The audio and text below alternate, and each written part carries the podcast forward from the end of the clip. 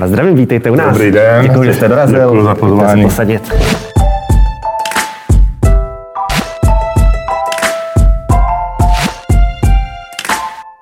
Dobrý den, vítejte u nové epizody pořadu Kapitola, kde je mým dnešním hostem Ivan Petrův, šéf brašnářství Tlustý. Ivane, dobrý den, děkuji, Dobrý že jste den. dorazil. Dobrý den, děkuji za pozvání. Já bych rozhovor s vámi začal asi úplně od samého začátku. E, I mě samotného trošku zaujalo, že šéf brašnářství Tlustý se nejmenuje Tlustý, ale Petrův. Když jsem se dočetl ten příběh, jak to celé bylo, přišlo mi to naprosto fascinující. Jestli byste mohl e, popsat, jak se člověk vlastně z úplně odlišného oboru, člověk, který měl IT firmu, dostal k tomu, že teď provozuje velmi známé, velmi úspěšné brašnářství. Hm, Ta historie je známá, tak jenom snad krátce. Je to jednoduché. Máte kamaráda, 25 let, ho znáte a sledujete jeho životní dráhu a jednoho dne vám zavolá, že má v podstatě mezní životní situaci a že buď zabije exekutora, a nebo že se oběsí. A to byl vlastně ten start, eh, kdy člověk spontánně reaguje, takže prostě se snaží pomoct.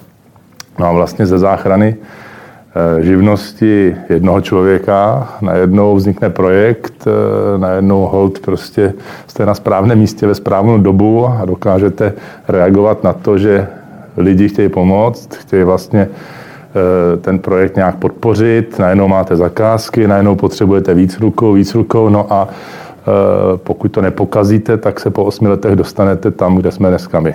Mhm. Eh, Jak byste zhodnotil, jaká je vůbec tedy situace se zájmem o ten váš trh? Protože přeci jenom říká se, že doba je spíš taková přetechnizovaná, že eh, to řemeslo upadá. Je to skutečně tak, nebo lidé se naopak i v té přetechnizované době díky tomu raději vrací k té poctivé ruční práci, eh, přestávají být takovým tím jako ryze spotřebním typem člověka, který prostě někam přijde, tam si prostě z plejády 30 věcí jednu vezme, zaplatí, za rok to vyhodí a spíš chce něco jako trvalého, něco, co prostě ví, že mu někdo vyrobil, je zatím i nějaký třeba příběh. Jak to, jak to lidi, vnímáte? lidi jsou různí. Jsou lidi, kteří chodí do Kauflandu pro věci ve slevě, i třeba z existenčních důvodů, mm. protože prostě mají omezený počet peněz a hold prostě si rozhodli, že ty peníze vymění za množství.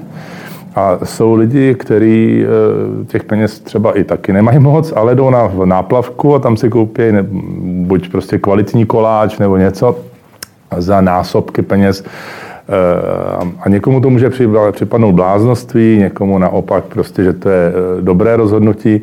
Zkrátka společnost je rozdělená a my se snažíme nabídnout těm lidem, kteří upřednostňují tu kvalitu, nekompromisní kvalitu v podstatě. Protože dneska trh je zaplavený nekonečným množstvím výrobků. V podstatě ty výrobky už nejsou ani výrobky, to je zboží. To je anonymní zboží, který se sem valí v nějakých kontejnerech z různých zemí, kde se zkrátka vyrábí levněji. Celý lehký průmysl šel prostě na východ, že jo, před 20 lety.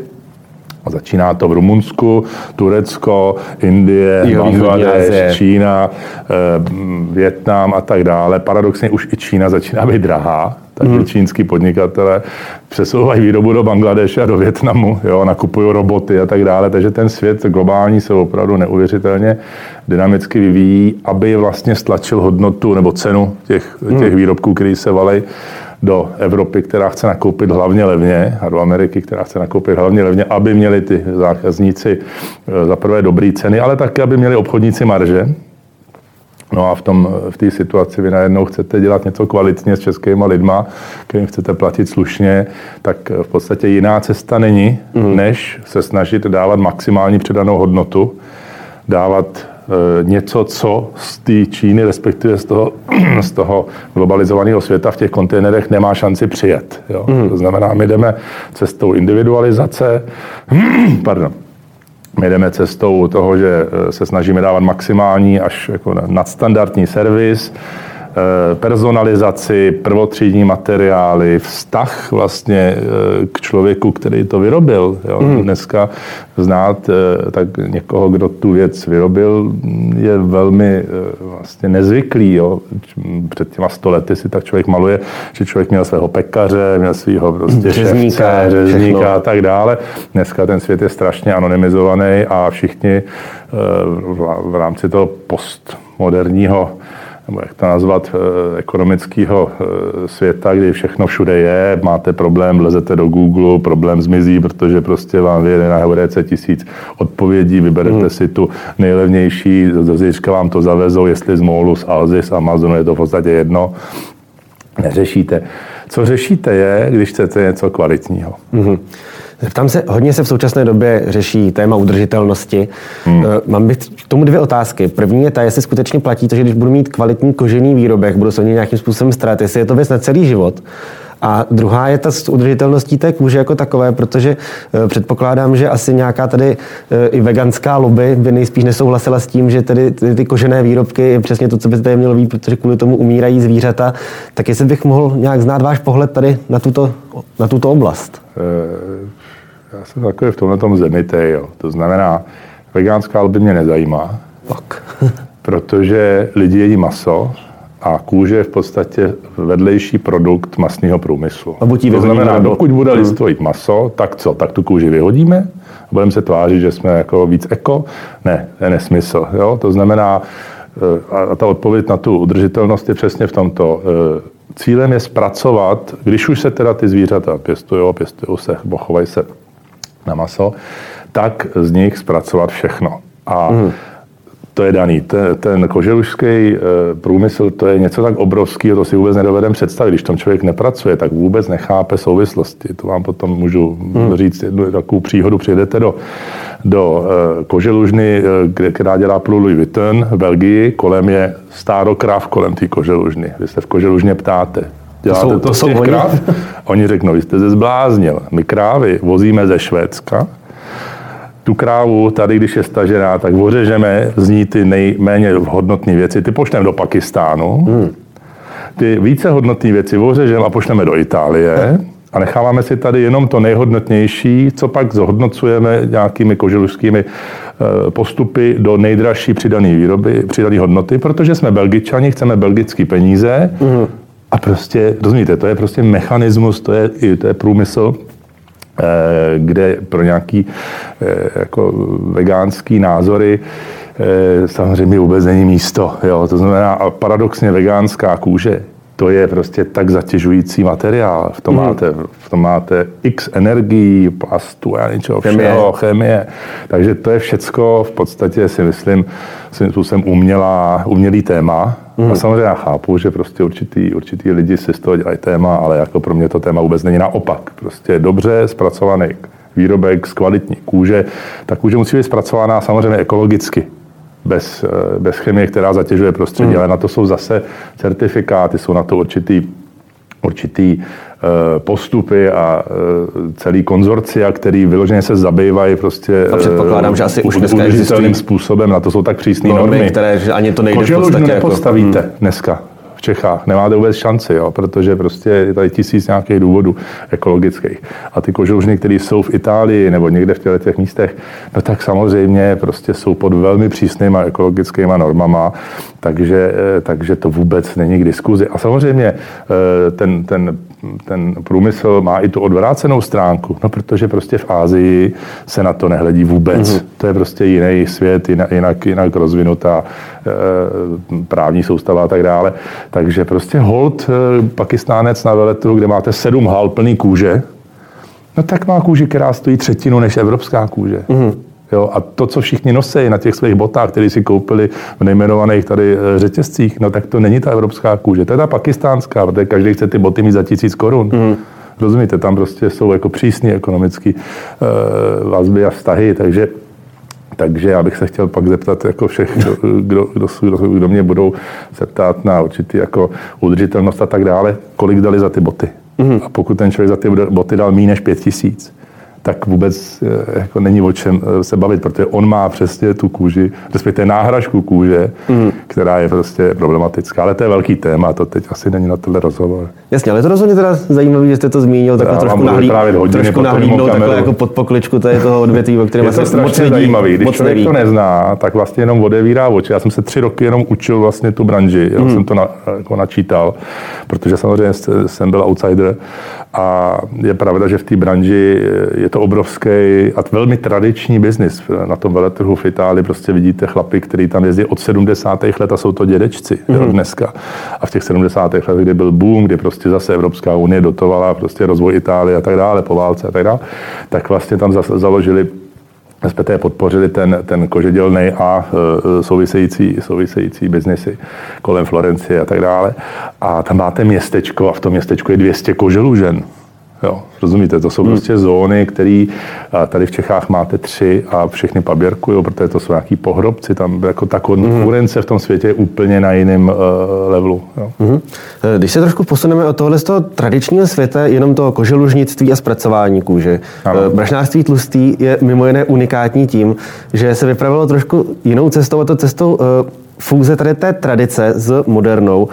Možná i tím, že eh, máte za sebou minulost eh, v IT sektoru, tak eh, jste, líbilo se mi v jednom článku, že jste říkal, že jste šli z kůží na digitální trh.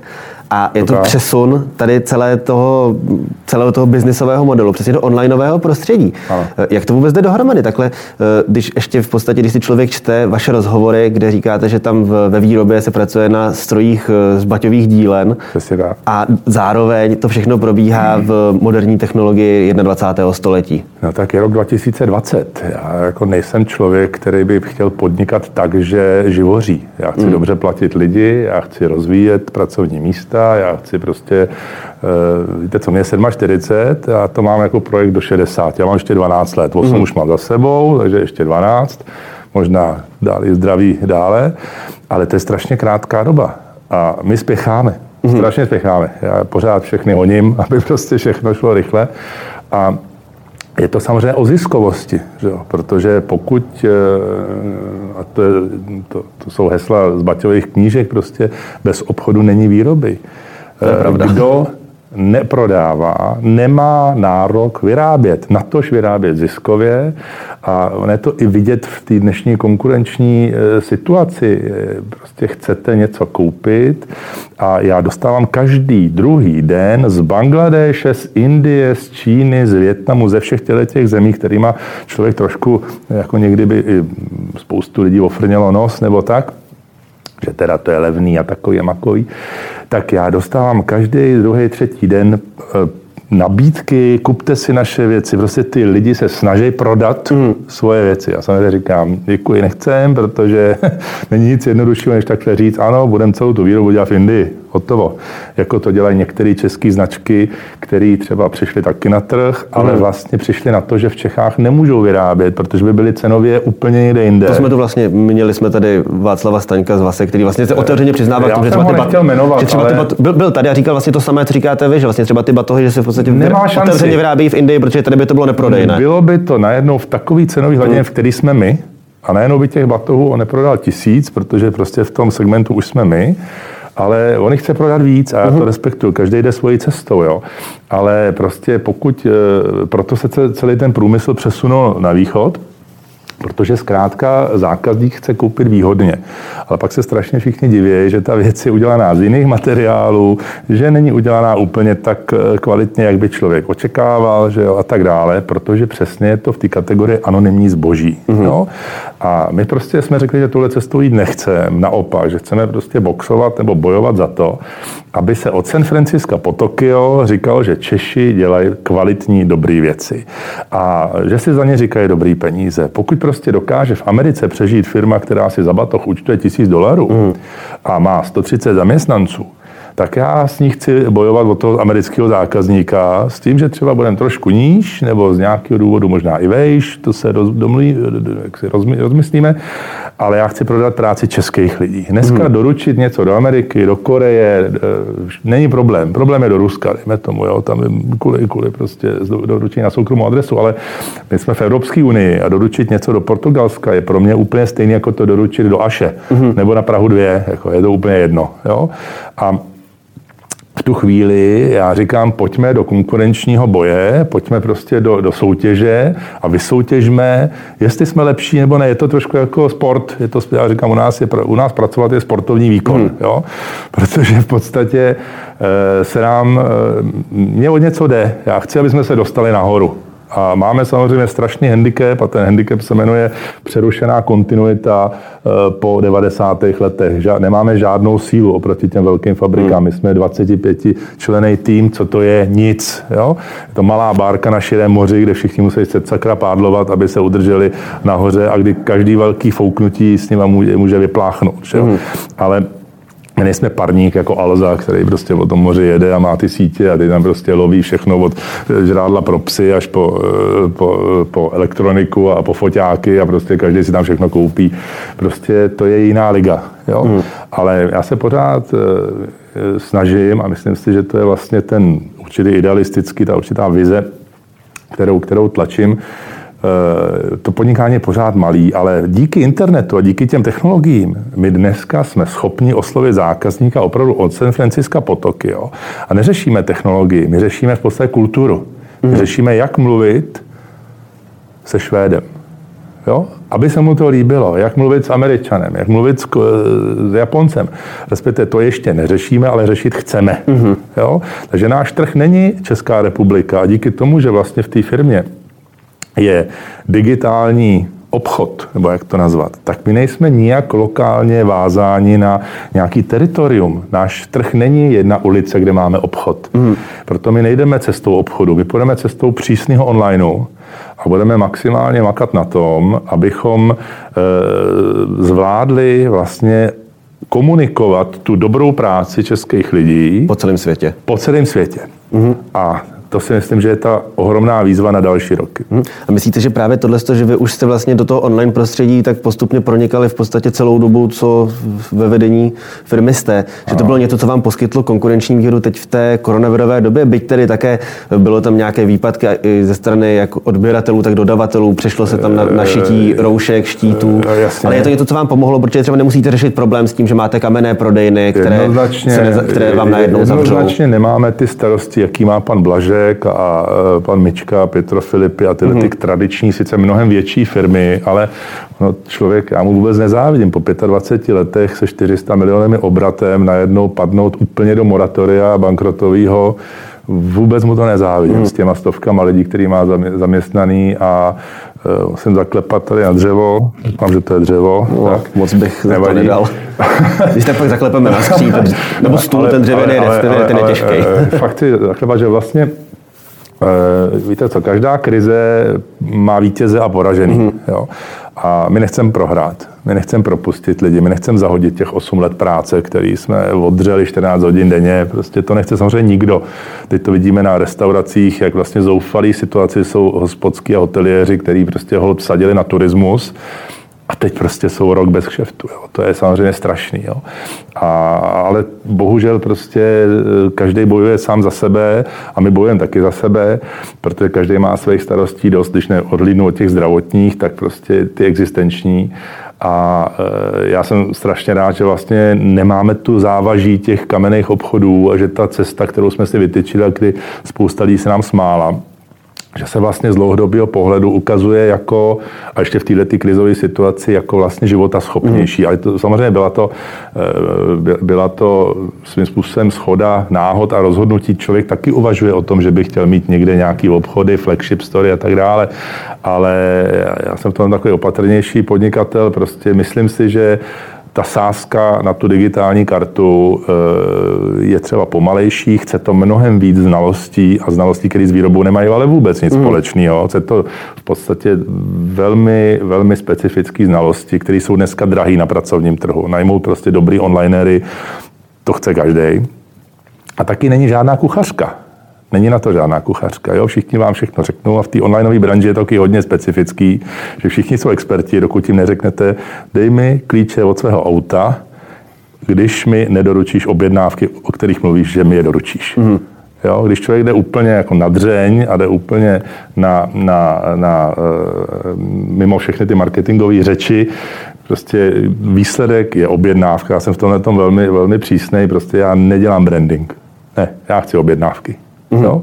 Protože my jsme maličká firma a nemáme brandové budgety jako velké firmy. Takže u nás opravdu každá, my bojujeme o každou peněženku a o každého zákazníka a bojujeme kvalitou výrobku, servisem, ale samozřejmě e, musíme být vidět. Mm-hmm. A pokud jsme vidět, no tak dneska máte tolik informací v tom světě mediálním, podíváte se do sociálních sítí, máte tam nekonečno informací a zkrátka, kdo není vidět, no tak je vyloučen ze hry. Mm-hmm. Prostě nemá vůbec šanci prodávat. Tady ani, teda... se, ani se o to snažit. Jo? Tady musím říct, že to jsme se bavili ještě, než jsme začali natáčet, že vidět určitě jste, že to, ta online reklama funguje, protože když jsem si něco hledal o vás, tak co jsem zadal do Google brašnářství tlustý, tak do té doby ho vídám téměř všude.